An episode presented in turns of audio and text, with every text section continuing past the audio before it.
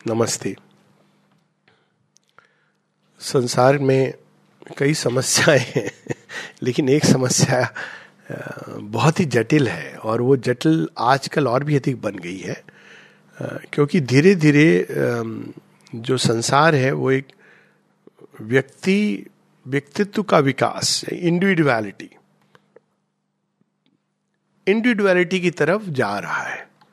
अब अगर हम कुछ कालखंड के थोड़ा पीछे चले जाएँ, कुछ हज़ार वर्ष पहले या कुछ सौ वर्ष पहले भी। तो व्यक्ति की, का अपना एक व्यक्तित्व समाज से अलग नहीं होता था। उसको केवल जैसा समाज है, उसके हिसाब से कन्फॉर्म करना होता था।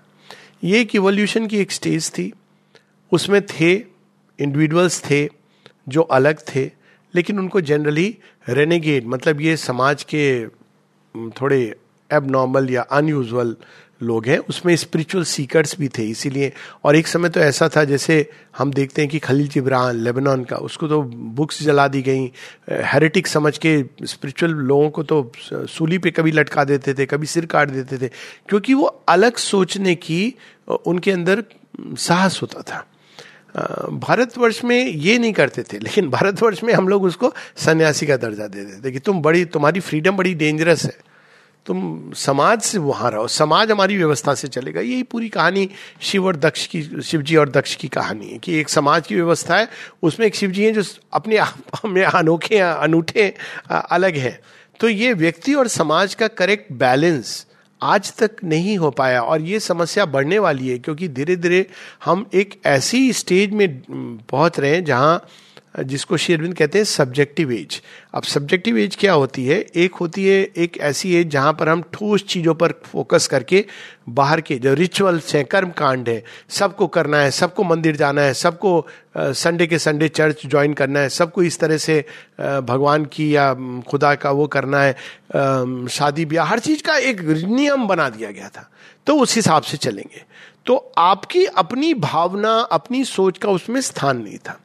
लेकिन व्यक्तित्व का विकास कैसे होता है? इन्हीं फोर्सेस से गढ़ा हुआ रेजिस्ट करता हुआ, इसी में से एक व्यक्ति निकलता है, जैसे समुद्र की सारी ऊर्जा को अपने ऊपर आघात के रूप में सहकर एक सुंदर सी सीपी बनती है। तो इंडिविजुअलिटी ऐसे फॉर्म्ड होती है। जब वो इस सबको सह करके वो कहता है, नहीं, मेरा अपना एक व्यक्तित्व है, मैं स्वयं विचार करूँगा, मैं अपने अंदर टटोलूँगा कि सत्य क्या है। और ये जब शुरू होती है एक सत्य अन्वेषण की प्रक्रिया जिसमें हम अपने ही अंदर के इनर स्पेसिस को टटोलते हैं। हम ये कहते हैं कि मेरी भाव, मेरी भावना क्या है? मेरे विचार क्या है किसी विषय के बारे में? तब ये प्रारंभ होता है समाज के अंदर उथल पुथल ये जो इंडिविजुअल्स होते हैं, वो रिवोल्ट लाते हैं। प्रारंभ में उनको अस्वीकार किया जाता है। लेकिन बाद में यही इंडिविजुअल्स स्पीयर हेड बनते हैं। शुरू में उनको रेनिगेड एलिमेंट्स ये समाज का हिस्सा नहीं है। बाद में यही लोग स्पीयर हेड बनते हैं एक समाज के विकास के।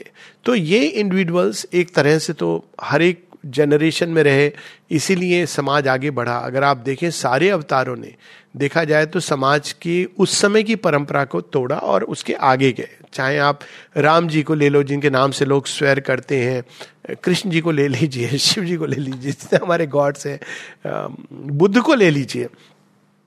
अपने शेयरविंद को ले लीजिए, क्राइस्ट को ले लीजिए। They all broke free from the existing pattern of society तभी उन्होंने कोई नई चीज़ संसार के सामने प्रकट की। उस समय समाज उनको नहीं समझ पाया, लेकिन बाद में उनको फॉलो किया। तो अब इन दोनों की परस्परता क्या है? परस्परता यह है कि समाज व्यक्तियों से बनता है। और व्यक्ति समाज से बनता है। तो जो समाज व्यक्ति को क्रश कर देता है कि नहीं, मैं ही सब कुछ निर्णय लूँगा। तो समाज भी धीरे धीरे रूढ़ीवाद और पिछड़ेपन की ओर जाने लगता है, क्योंकि उसके अंदर विकास की नई धारा नहीं खुलती है। और जो उसी तरह से व्यक्ति जो अपने को समाज से अलग कर देता है कि नहीं, मैं तो वो मेहमत की तरह वो जंगल में घूम रहा हूँ जैसे तो वो अपने आप को समाज की धारा से जो भी एक विकास की धारा है, दोनों एक दूसरे के पूरक हैं और भगवान दोनों में अपने आप को मैनिफेस्ट करना चाहते हैं। व्यक्ति के माध्यम से भी और समाज के माध्यम से भी। समाज का अर्थ ही सम आज। तो दोनों के माध्यम से भगवान एक्सप्रेस करना चाहते हैं। तो जो व्यक्ति अपनी अलग सोच, अलग चिंतन, अलग भाव के कारण अपने आप को समाज से कट ऑफ़ कर देता है, वो भी एक प्रकार से एक लॉस होता है। वो भी एक उचित तरीका नहीं है। तो दोनों को कैसा होना चाहिए? पहली चीज़ है, व्यक्ति ऐसा होना समाज ऐसा होना चाहिए जो व्यक्ति को डेवलप करने के लिए मैक्सिमम संभावनाएँ दे। तो इसीलिए अब आजकल हम लोग वैल्यू करते हैं freedom of speech freedom thought किस लिए वैल्यू करते हैं? इसीलिए वैल्यू करते हैं। क्योंकि अगर व्यक्ति को सोचने की स्वतंत्रता नहीं होगी, एक कंप्लीट स्टेट कंट्रोल करेगा, जैसे कम्युनिस्ट चाइना में और एक प्रकार की सोशलिस्ट सोच में तो उस व्यक्ति के आपने थॉट को पूरी तरह अपने कब्जे में ले लिया। यू कैनॉट थिंक अदरवाइज़ आपको प्रोपेगेंडा के थ्रू केवल एक तरह से सोचने को विवश किया जाता है। नॉर्थ कोरिया में क्या है? तानाशाह ने कह दिया है, मैं ही सुप्रीम हूँ। अब उनके सारे टेलीविज़न शोज़ सब कुछ में जो भी आएगा, यही आएगा। अब धीरे धीरे व्यक्ति की सोच एकदम समाप्त हो जाती है। तो ऐसा समाज अपने ही विनाश की ओर जा रहा है। तो ये एक एक ढांचा होता है। और दूसरी ओर समाज को ऐसे नियम बनाने चाहिए। समाज का मतलब ये है कि एक व्यवस्था बनी रहे। जो व्यवस्था इवोल्यूशन से मेल खाती है। और इसको अगर हम देखें एक तरह से तो भारतीय समाज में, पुरातन भारतीय समाज में थी, जिसको हम पुराना कहते हैं। But look at the social order जो समाज जो भारतीयता में था। अब हम उसको भूल गए। उसने इवोल्यूशन का प्रावधान दो तरह से दिया था। एक था कि इनफैक्ट तीन तरह से दिया था। एक था कि जन्म जन्म के साथ रीबर्थ के साथ आपका विकास होता है from the physical man to the spiritual man तो उसने चार प्रकार की जो व्यवस्थाएँ की थी शूद्र, वैश्य, क्षत्रिय और ब्राह्मण, और उसके परे आध्यात्मिक जीवन। तो ये सबके लिए अलग अलग नियम थे। समाज ने नियम बनाए थे, लेकिन सबके लिए अलग अलग थे। तो it allowed for the freedom and flexibility at the same time उसमें भी वेरिएशन डाला था। वेरिएशन क्या था? स्वधर्म। आपका स्वधर्म, स्वधर्मो निधनम से या पर धर्मो बेहवा तो अगर आपके आसपास के लोग उसके अनुसार नहीं भी चल रहे तो आप उस स्वधर्म को फॉलो करिए। यही श्री कृष्ण अर्जुन को बताते हैं कि तुम्हारे दादा, ये सब क्षत्रिय हैं, एक तरह से देखा जाए तो। और क्षत्रिय धर्म का पालन भी करते हैं, लेकिन फिर भी वो कहीं ना कहीं धर्म से च्युत हो गए। तो तुम उस ट्रू क्षत्रिय धर्म का पालन करो जो तुम्हें करना चाहिए। तो ये एक तरीका था इवोल्यूशनरी प्रोसेस को बढ़ावा देने का। और तीसरा जो उन्होंने किया था वर्ण आश्रम कि प्रत्येक स्टेज ऑफ़ लाइफ के लिए आपके अलग अलग प्रावधान है। मतलब अब आप 25 तक you focus on your development आपका inner being outer being spiritual being इसके डेवलपमेंट की बात करिए। उसके बाद में अब उस समय समाज ने क्या व्यवस्था की थी? बच्चे को आप केवल फोकस करिए, इस पर ये नहीं कि तेरे लिए मैंने इतने रुपए जमा कर दिए हैं, वो कर दिए आप कर रहे होंगे, लेकिन बच्चा इस समय स्टूडेंट है, उसको स्टूडेंट लाइफ के डिसिप्लिन से जाना है। उसके बाद गृहस्थ आश्रम उसके अपने तौर तरीके थे। उसके, उस उस धर्म का अपना एक वो था। और उसके बाद में आप वानप्रस्थ आश्रम जब कहा जाता था कि, भाई आप इनके लाइफ में जो अब यंगस्टर्स हैं आए आप इंटरफियर मत करो। आप अब दूसरी सीकिंग की ओर जाइए। आप देखिए कितनी सुंदर व्यवस्था थी। फिर संन्यास आश्रम की। अब आप अपना ध्यान मेडिटेशन कंटेम्पलेशन भगवान से एक एकत्व की प्राप्ति भविष्य में क्या होगा उस और भविष्य यानी रीबर्थ के थ्रू आप उस तरफ़ देखिए। कितनी समस्या होती है आज भी जब आ, बुरा लगे कुछ लोगों के लिए जब बड़े बूढ़े बहुत ज़्यादा इंटरफियर करने लगते हैं यंगस्टर्स की लाइफ में। वो समझते कि हम जानते हैं, हमको बड़ा विजडम है। वो भूल गए कि समाज और संसार कितना आगे चला गया है।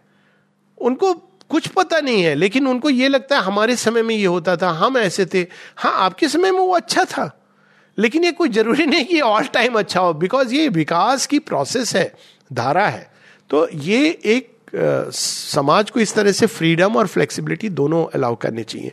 वो कैसे हम करेंगे? By giving maximum opportunity for maximum people हर किसी को ग्रो करने की पॉसिबिलिटी होनी चाहिए समान रूप से। हर किसी को एक व्यक्तिगत रूप से प्रगति का, की संभावना प्रकट होनी चाहिए। लेकिन साथ में एक बेसिक ऑर्डर होना चाहिए लिबर्टी के साथ। जिससे एकदम टोटल अव्यवस्था एनआरकी ना हो जाए। और इसका मेरे जीवन में तो मैंने तो इतना कुछ जो देखा, पढ़ा, समझा, गया जगह जगहों पर, एक ही जगह मैंने देखा कि इसका रियल एक्सपेरिमेंट हुआ है, वो है श्री अरविंद आश्रम में। और दूसरा जो प्रयास हो रहा है औरविल में, जहाँ आपको फ्रीडम दी जाती है, आप because otherwise you cannot develop हाँ लेकिन कुछ चीज़ें जो आपको डिसऑर्डर और डिसिप्लिन रखनी है, अब काम का समय आप नहीं कह सकते कि आपको जब मर्ज़ी आ जाइए। तब जब मर्ज़ी आप डाइनिंग रूम में चले जाइए। हालाँकि शेरविंद माता जी ने वहाँ तक भी फ्रीडम दी कि अब कोई नहीं जा रहा है डाइनिंग रूम वो अपने कमरे में रह के ध्यान करना चाह रहा है। तो शेरविंद कहते थे कि उसके, उसको खाना घर पे दे आओ। अब वो कहते, सर, वो दरवाज़ा नहीं खुलता है तो बाहर एक कील लगा दो, उसमें टांग दो। क्योंकि अब you have to allow that अब नहीं तो अगर आप हर चीज़ को रेजिमेंटलाइज कर दोगे तो बहुत कठिन होगा एक इंडिविजुअल का विकास। तो उन्होंने समाज ऐसा गठित किया जहाँ आपके पास एक प्लास्टिसिटी है। उसमें प्लास्टिसिटी जब समाज में होती है, रिजुता तो उसमें डेवलपमेंट और रिवोल्यूशन की बहुत पोटेंशियल होती है। क्योंकि वो अलाउ करता है इंडिविजुअल फ्रीडम लेकिन सबको समान अपॉर्चुनिटी दी है। आप आश्रमाइट हो प्ले ग्राउंड में आप जाओगे, आपको स्विमिंग जाना है तो आप ये नहीं पूछा जाएगा आपसे कि आप कौन से तबके के हो, कितने रिच हो, ये सब नहीं पूछा जाएगा। आप बेसिक डिसेंट ड्रेस कोड है ड्रेस कोड है ही नहीं इनफैक्ट पर ये कल माना जाता है कि आप बाय एंड लार्ज रीजनेबली इतनी आप में समझ है, बुद्धि है, कि वो भी नहीं होती कई बार लोगों में, लेकिन फिर भी, बस इतनी एक समझ होनी चाहिए। तो ये एक बेसिक ऑर्डर डिसिप्लिन ज़रूरी है। उसी तरह जब आप काम करेंगे तो एक हायर रहेगी डिसीज़न मेकिंग में काम करने की। बड़ी रिजिड नहीं, लेकिन एक हायर की रहेगी। हायर का मतलब ये होता है कि आपको बोलने की स्वतंत्रता है। आपको निकाल नहीं दिया जाएगा अगर आपने बोला कॉन्ट्ररी में। लेकिन ये ज़रूर किया जाएगा कि अल्टीमेट डिसीज़न मेकर कोई होगा। वो that is okay fair enough जो फाइनल डिसीज़न लेगा, वो आज सिर पे बैठा है तो है। अब कल कहीं और होगा। लेकिन जब जब तक वो किसी भी कारण से the person is on the head ultimate decision उसका होगा। उसका ये भी फ़ायदा होता है कि आपकी ज़िम्मेदारी नहीं है, ये ज़िम्मेदारी उस व्यक्ति की है। तो आप क्यों अपने सिर पे पापर पुण्य की गटरी उठाना चाहते हो? तो उस सेंस में। लेकिन आपको सजेस्ट करने की पूरी स्वतंत्रता है। ये नहीं है कि you have to just follow the boss आप सजेस्ट कीजिए लॉजिकली कि मेरे विचार से ये इस ग्रुप के, इस लाइफ के लिए, इस लक्ष्य के लिए अच्छा होगा। हो सकता है लोग सुने। सुनेंगे तो बहुत अच्छा है। हो सकता है लोग ना सुने। ना सुने तो आपके लिए तो अच्छा है ही, क्योंकि समता का अभ्यास हो रहा है और आपके विकास को तो कोई रोक नहीं सकता है बिकॉज़ अल्टीमेटली आपको विकास इन चीज़ों से नहीं अफेक्ट हो रहा है। समाज आपको शोषण नहीं कर रहा है। जैसे आश्रम और औरविल की ये अद्भुत बात है। आपको पर्याप्त समय है अपने विकास के लिए। आप छः घंटे या जो भी घंटे आप काम कीजिए। माँ, कभी नहीं चाहती थी कि दिन रात लगे रहे लोग कोलू के बैल की तरह। हालाँकि ये वर्क ओरिएंटेड जगह है। क्योंकि नहीं तो व्यक्ति के पास पढ़ने का समय, चिंतन का समय, ध्यान का समय ये कैसे मिलेगा? लेकिन ये भी नहीं चाहती थी कि वो बस ध्यान में लगे हुए हैं और अकर्मण्यता की ओर जा रहे हैं। क्योंकि उससे फिर आपकी जो ऊर्जाएँ, कैसे उनका टेस्ट होगी, कैसे उनके ऊपर हथौड़ी पड़ेगी या फूल बरसेंगे, जिससे कि उनके अंदर रिजुता नमनीयता जाए। तो ये जो ऑर्गेनाइज किया माता जी ने ये वर्ल्ड, यहाँ सबसे बड़ी बात थी कि इस समाज में धन का कोई जगह नहीं है। आप कोई भी पोस्ट पोजीशन धन दे के नहीं खरीद सकते हो। तो ये एक बहुत बड़ी बात है कि अब उन्होंने ड्रीम हमारे सामने प्रस्तुत किया। मैं ये नहीं कहता हूँ कि सब कुछ परफेक्ट है, परफेक्शन एक बिल्डअप होने वाली चीज़ है, पर जो उन्होंने ब्लूप्रिंट रखा है, उससे बेटर ब्लूप्रिंट एक आदर्श समाज का नहीं हो सकता। जहाँ एक इंडिविजुअल को लिबर्टी है, कोई व्यक्ति आर्ट सीखना चाहे, सीख सकता है, कोई व्यक्ति डांस सीखना चाहे, कोई फ़िज़िकल एजुकेशन आपको ये लिबर्टी है। आपसे ये नहीं पूछा जा जाता कि अच्छा किस जात के हो अच्छा ये बताओ कि तुमने कहाँ से म्यूज़िक सीखा है म्यूज़िक क्लासेस में जानता हूँ। कुछ ऐसे लोग हैं जिन्होंने सीखा हुआ है और काफ़ी अच्छा म्यूज़िक आता है और वो सीखना चाहते हैं। और ऐसे लोग हैं जो बिल्कुल कहते हैं, हमसे तो गर्दम स्वर ही है, लेकिन सीखना चाहते हैं। तो ऐसे टीचर्स हैं जो आपको मिलेंगे, जो बताएँगे। तो ये एक ब्यूटीफुल बात है, समाज ऐसा होना चाहिए, जो व्यक्ति को बढ़ाए। लेकिन ऑफ़ कोर्स एक व्यवस्था, एक बाहर की रूपरेखा होनी चाहिए जो है। उसी तरह व्यक्ति को कैसा होना चाहिए? तो उसकी भी बड़ी सुंदर उदाहरण माँ बताती है कि व्यक्ति के दो कर्म होते हैं। एक, अपना आत्मविकास, दूसरा, समूह का विकास। माँ बताती है कि दोनों जुड़ी हुई हैं। अगर एक व्यक्ति केवल अपने विकास में लग जाता है, जैसा कि भारतवर्ष में हुआ, कि लोग सन्यासी बन गए। एक समय था जब लोग केवल ये कि हाँ भगवान अंदर है, संसार ये तो इल्यूजन है, इसमें तो ऐसे ही लोग हैं, यही होता है, राजा आए, रंग आए, चले गए। तो समाज एकदम डिजेनरेट होता चला गया। होना क्या चाहिए? जैसे पुराने समय में, पुराने समय मतलब श्री कृष्ण का जो काल है और उसके बाद जो राजा आए, सब योगी थे। देवर नॉट कि भाई वो राजा हैं तो वो योग नहीं कर सकते। ये बड़ी गलत अवधारणा है। तो व्यक्ति अपना आत्मविकास करे योग के द्वारा, आंतरिक योग, लेकिन वो समाज को भी बढ़ने में सहायता करे। अब वो तभी कर सकता है जब उसके अंदर में आत्मविकास हुआ है। He who has light can give light to others he who has courage can give courage to others वरना तो वो नीचे की ओर ही ले जाएगा। जिसके अंदर भय भरा हुआ, वो सबके अंदर भय ही भरेगा। जिसके अपने अंदर प्रकाश नहीं है, वो अंधकार को ही बढ़ावा देता रहेगा। तो इस प्रकार से इंडिविजुअल भी को भी ऐसा होना चाहिए कि जो केवल अपनी व्यक्तिगत उपलब्धि मेरा क्या लाभ होगा इवन स्पिरिचुअल लाइफ में। मुझे क्या एक्सपीरियंसेस हो रहे हैं, मुझे क्या मिल रहा है, इसकी जगह वो मेरे साथ साथ सबका कल्याण हो। और इन दोनों के लिए जो मंत्र था, वो ये था कि स्वयं में भी भगवान को ढूंढो और समष्टि के कलेक्टिव मूवमेंट में भी भगवान के प्रकटन की बात करो। तो इस तरह से उन्होंने रिकनसाइल किया। आश्रम की बड़ी ब्यूटीफुल ये खूबी है कि सेंटर में डिवाइन है, आपके अंदर और कलेक्टिविटी के अंदर। यहाँ कोई व्यक्ति नहीं है।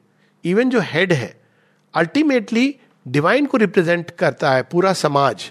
तो और ये देखा गया है कि अगर आप नहीं उसको ठीक से रिप्रेजेंट करते हो तो या तो आपने मस्तिष्क की क्षमता खो देते हो।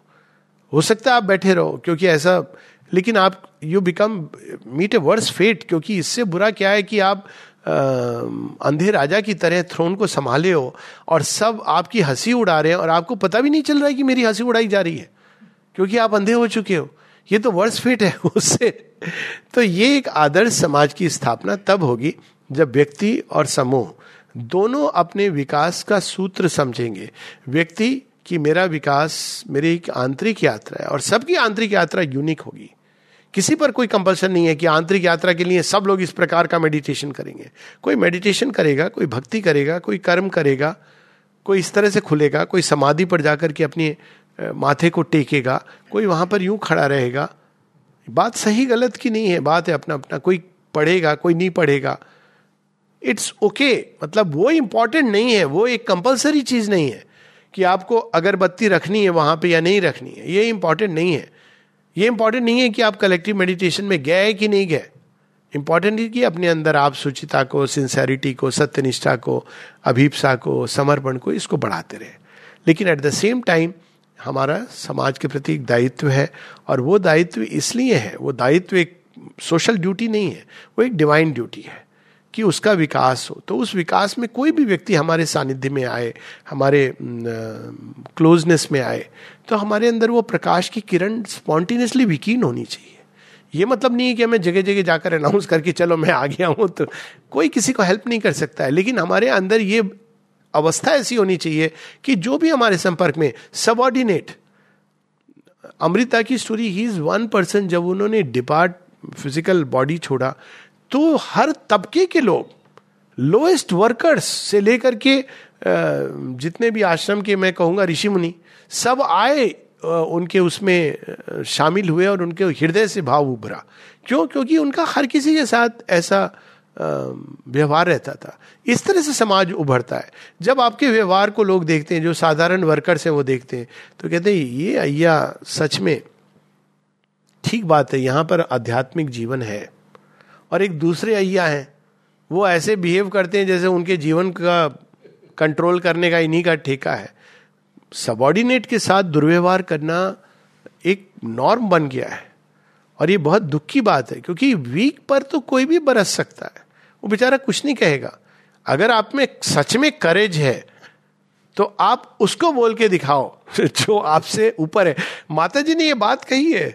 It is very easy to shout at the subordinates but that is not courage जो कमज़ोर है, उसको आप दबा रहे हो। श्री अरविंद एक जगह बड़ी इंटरेस्टिंग चीज़ लिखते हैं। कहते हैं exact aphorism I may not remember पर वो कहते हैं कि it is best to forgive pardon those who Have sinned against you or said something. But when it comes to the um, larger group or collective, then you must uh, fight. But not with hatred.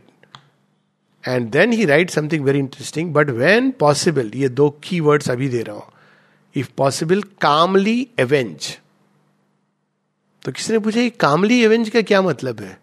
भगवान कैसे बात कर रहे हैं? कामली avenge करने की बात? तो उसका अर्थ यह है कि यही भगवत गीता का मूल संदेश उन्होंने बड़े इंटरेस्टिंग ढंग से कहा है। इसलिए, क्योंकि जब एक अनजस्ट व्यक्ति, इसको मैं पहले एफोरिज्म पढ़ लू, बड़ी सुंदर है। It is noble to pardon thine own injurers आपका विकास होगा।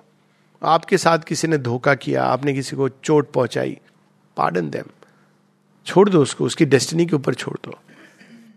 उसको अपने रास्ते जाने दो।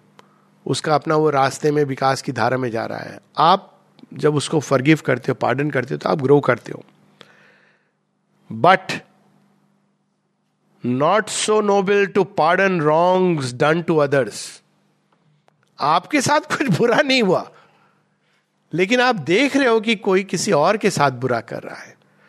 आपने कहा कि नहीं, हमें इससे क्या लेना देना? It is not a noble act अक्सर इसके पीछे भय छिपा होता है। अक्सर इसके पीछे उससे फेवर लेने की प्रवृत्ति छिपी होती है कि मैं, मुझे क्या लेना देना? अक्सर लोग कहते हैं, मुझे क्या लेना देना? लेना देना है क्योंकि ये समाज है। और फिर वो आगे कहते हैं nevertheless pardon these to पर लास्ट में लिखते हैं but when needful calmly avenge कहाँ तक उस चीज़ को आप पार्डन करते हो? क्योंकि ये पार्डन एक वर्ड है कि आप इसको एक्सेप्ट कर लेते हो कि ठीक है और क्योंकि सेल्फिशनेस मीननेस ये संसार में भरी हुई है, शिरविंद कहते हैं, ये दो ही पाप हैं जो मुझे मुश्किल होता है फॉरगिव करना सेल्फिशनेस और मीननेस लेकिन ये इतने यूनिवर्सल है कि इनको भी जाने दो। लेकिन फिर एक वर्ड कहते हैं वेयर नीडेड कामली एवेंज ये क्यों? क्योंकि एक समाज में एक बहुत इंपॉर्टेंट एस्पेक्ट है, न्याय। न्याय एक ऐसी चीज़ है जो समाज के संतुलन को बना के रखती है। न्याय का मतलब दंड नहीं है, दंड आ सकता उसमें। किंतु न्याय एक एस्पेक्ट है समाज का। न्याय क्या होता है? तुला पर बैलेंस अगर आप अन्याय को देखते जा रहे हो और टर्न कर, हमें इससे क्या लेना देना? या अन्याय ही नहीं, कुरीति हो सकती है। जैसे बहू को कोई पीड़ित कर रही है सास, आजकल रिवर्स हो गया है वट एवर इट बी तो आप टर्न योर ब्लाइंड आई कि, अरे, उसके घर की प्रॉब्लम है। तो अब क्या हो रहा है कि आप एक कुरीति को होने दे रहे हो। आज ये वहाँ हो रही है, ये उस तरह की बात है ना कि जब एक फंस गया कोई व्यक्ति, कोई सिचुएशन में और वो कहे, बचाओ हेल्प करो। नहीं, मैं तो इसमें नहीं हूँ, मैं तो इसमें नहीं हूँ। और अंत में ऐसा हुआ कि उस सिचुएशन से वही व्यक्ति प्रभावित हो गए। तो आज हम ये सोच के कि इससे मुझे क्या लेना देना है? लेकिन कल यही समस्या आपके पास आ सकती है, आपके घर में हो सकती है। तो जहाँ कुरीति देखे व्यक्ति, और अगर वो प्रेरित हो, ये नहीं कह रहे कि एक झंडा लेकर के एक्टिविस्ट हो जाओ, लेकिन इसमें एक्टिविस्ट ट्रू एक्टिविज्म का बीज है। ये नहीं कह रहे हैं कि वो झंडा लेके धरना पर बैठ जाओ। कभी नहीं शेरविंद ये नहीं कह रहे वो ये कह रहे हैं कि जहाँ तुम्हें सच में दिखता है कि अन्याय हो रहा है तो कभी कभी इफ़ नीडेड क्योंकि अगर वो बहुत असंतुलन क्रिएट कर रहा है समाज में तो कामली एवेंज तो एवेंज क्यों कह रहे हैं? ताकि न्याय हो सके। यहाँ एवेंज इस सेंस में नहीं कि हेटरेड रिएक्शन में तुम एक आ, किसी को लेकर के अपदस्थ कर रहे हो नहीं। वो कह रहे हैं कि ताकि न्याय हो सके। न्याय आवश्यक है समाज में। और इसमें बड़ी सुंदर एक बात नेक्स्ट एफोरिज्म में कहते हैं। When Asiatics massacre it is an atrocity when Europeans it is a military exigency Bharatvarsha को हम लोग यही सुनते थे ना, गांधी जी का देश है, आप कैसे चीन पाकिस्तान के विरुद्ध कैसे बोल सकते हो? आपको अफ़गानिस्तान से एक बंदा, वो भी उस भूमि पे पैदा हुआ था। आपने उसको राक्षस बनाया था। आके एक उसने वार किया। आपने पूरे देश को 20 साल के लिए तबाह कर दिया। और शेरविंद, इस बात को appreciate the distinction and ponder over the world virtues Mata ji का comment All this makes us feel very deeply the foolishness of human judgments based on self interest and the reactions of the ego. हालांकि हम बड़े सुंदर ego नहीं हमको किसी के उसमें नहीं पढ़ना चाहिए foolishness of human judgments. So long as men remain in their present state of ignorance, their judgments and opinions are worthless in the face of truth and should be considered as such.